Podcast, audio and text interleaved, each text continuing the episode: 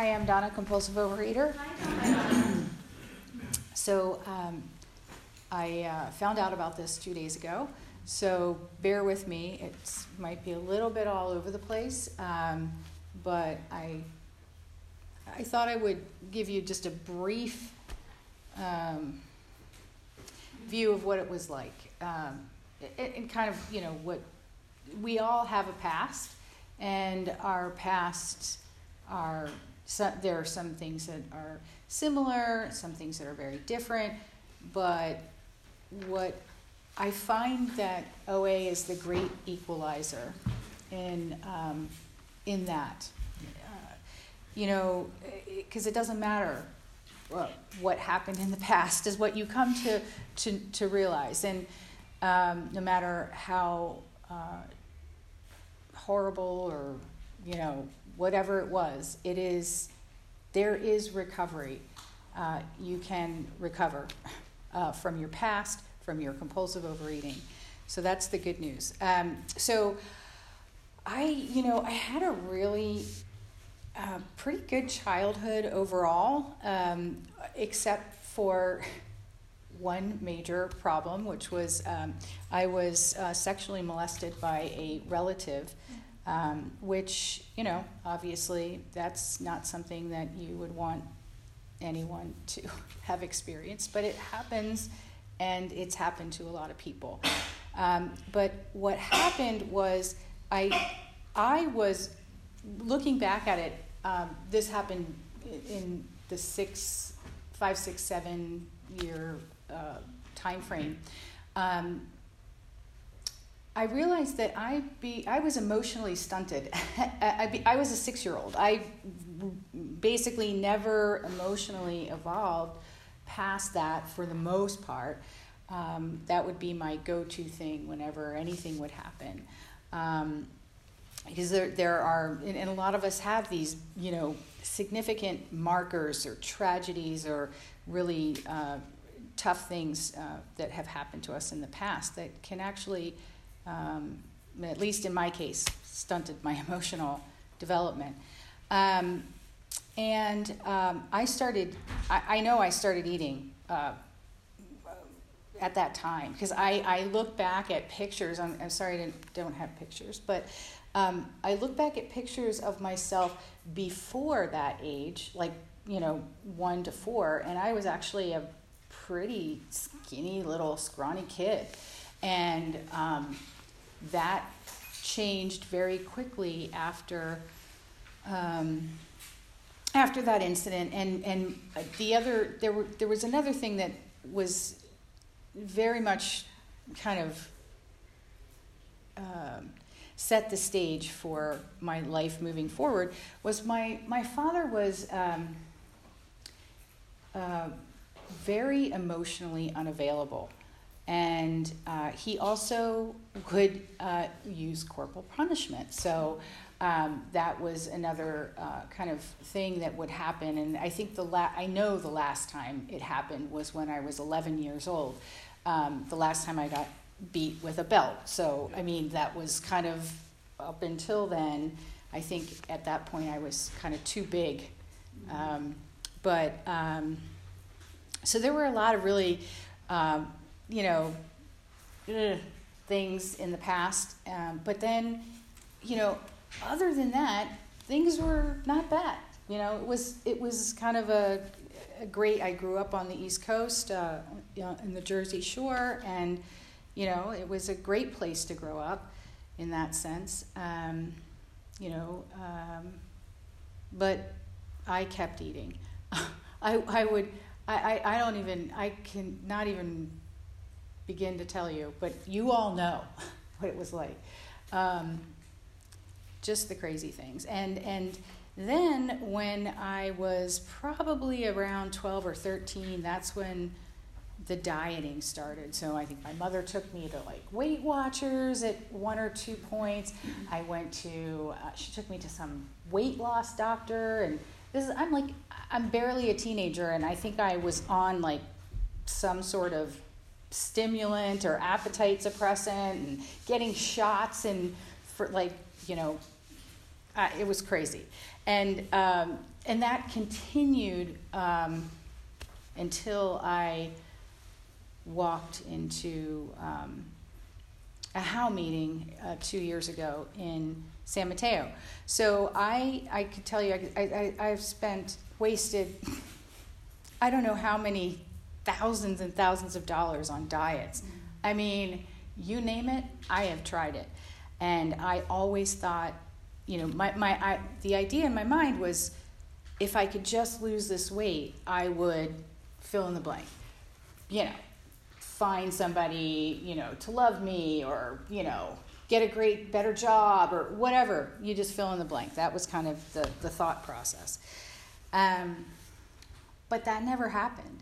And every time I would, you know, if I got to maybe a goal weight, there was one time I, I did, um, oh, just immediately that day was right back to my old ways and eating my way back up.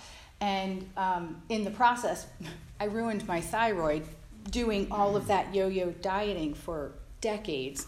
And, um, and then, you know, I, I hmm, about six, maybe five, six years ago, I, I started to become pretty depressed.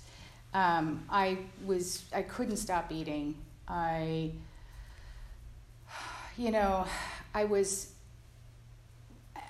a rageaholic. That came from my dad. Picked that right up. That was took that. I I was I don't even know how my family lived with me. I, really don't. But um, by the grace of God, they are still with me. Um, but but along but before that, I left a wake of like relationships and people just you know kind of going through and um, making a mess. Uh, but you know, thankfully, um, I uh, I was in I was in therapy. I was going to see a therapist to kind of you know for the depression, and I was on medication. And I I had said, you know, I I don't know. I just I just can't stop eating. And she's like, well, why don't you try OA? Um, and uh, I don't know. It was I think it was a God thing because that very next night I found a meeting at the Mills Peninsula Hospital and was there and I, I haven't looked back, and um, I'm so very grateful. I wanted to uh, talk a little bit about uh, step seven because it's uh, something that I have struggled with my entire life, and that is um, so uh, humbly ask God to remove our shortcomings. Now, we all have shortcomings, I have many. And um, I, when I first started in this program and I was working the steps, I for a, a, while, I was like, why are these things, you know, because I went through step seven and went through the process of, you know, hey, God, you know, please remove my shortcomings. And there was a long list. And I don't know why I thought this, that they would all be suddenly gone, but they weren't, and they still are not, but they are much better, and they are getting better every day. Um, as long as I am abstinent and working this program and using the tools of this program um, the spiritual principle of step seven is humility, something that I severely lacked and sometimes still do lack. So, um, you know, uh, but I, I really, uh, I really count on my fellows and my sponsor, my, my fellows in this program to, you know, call me on the carpet if, if I'm falling back into my old uh, patterns. Uh, that is something that I'm very grateful for. Um, but I wanted to read um, the definition of humility um, the quality or condition of being humble, modest opinion uh, or estimate of one's own importance, rank, etc. And um, I, I, think, as it says in um, our 12 and 12, the OA 12 and 12, um, a lot of us confuse humility for humiliation.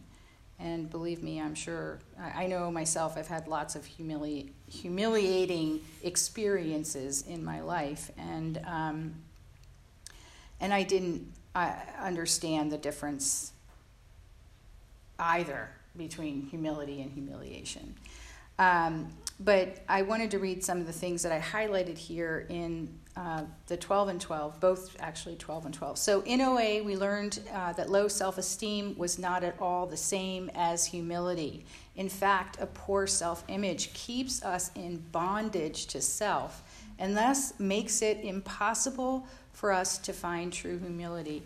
And I love this um, because it's so true. Like, you are you you think that you're free? Like i thought i was free before program and the it's just so amazing how i look back and i was it's like i was in chains. Like i my own you know ego and uh, you know really just selfishness was what kept me in chains and um, humility is something that I'm learning to practice every day in this program by the grace of God. Um, as we began to recover in OA, we could see how compulsive eating had caused us to be obsessed with ourselves and our status. Humiliated by our inability to control our intake of food and by the devastating consequences of compulsive eating, we fought for self esteem with all our might. As our disease progressed and our compulsive eating worsened, our self esteem fell progressively lower, and we fought even harder to bolster it by gaining whatever mastery we could over our fellow beings. I don't know about you, but I love to control everyone and everything around me, and I would get extremely pissed off and ra- like come in, go into a rage when I could not, and it was the people closest to me were the ones that were affected the most. Um, in our self absorption, we became status seekers in one, one way or another, primarily concerned with getting our own way and the recognition we craved. We tried openly or secretly to place ourselves above other people, hoping to dis- disprove our own feelings of inadequacy. I, it's like okay, when you really start to read this stuff, it is so it's it's it's just eye opening. It really speaks to what I experienced, and um, so in OA we have discovered that humility is simply an awareness of who we really are today and the willingness to become all that we can be. Genuine humility brings an end to the feelings of inadequacy the self absorption, and the status seeking. And that is um, why I, humility is something that I really try to practice because it does, it is the, um, the antibody for the feelings of inadequacy, the low self esteem, the self absorption, the selfishness, and the status seeking. Um, and uh, that is that's where when you, when when we read the promises and we and it says you know a, a, a life of uh, happy joyous and free that's you know one of the one of the places where one of the big things for me this came from um, or has changed. And um, i also there were a couple things in the in the aa 12 and 12 that i loved. Um, so, the chief activator of our defects has been self centered fear. I don't know about you, but I got a lot of that. I had a lot of that. I, I, I am so thankful today to this program that I don't walk around in fear of, like, literally, I was, had a fear of death like you could not believe.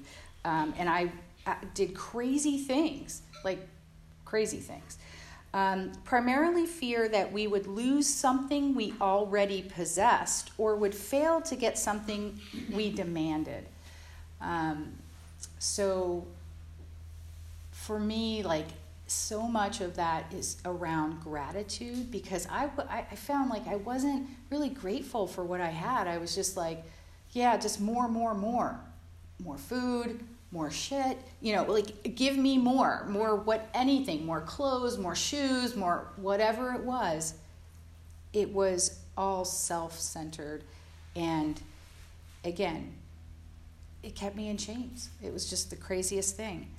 Um, the seventh step the seventh step is where we make the change in our attitude, which permits us, with humility as our guide, to move out from ourselves toward others and toward God.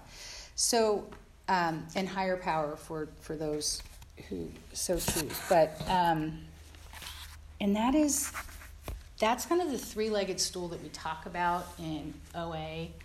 Um, the, the the reason this program works is because okay, there are no other diets that I've ever been on that had a spiritual component. There was one that had an emotional component.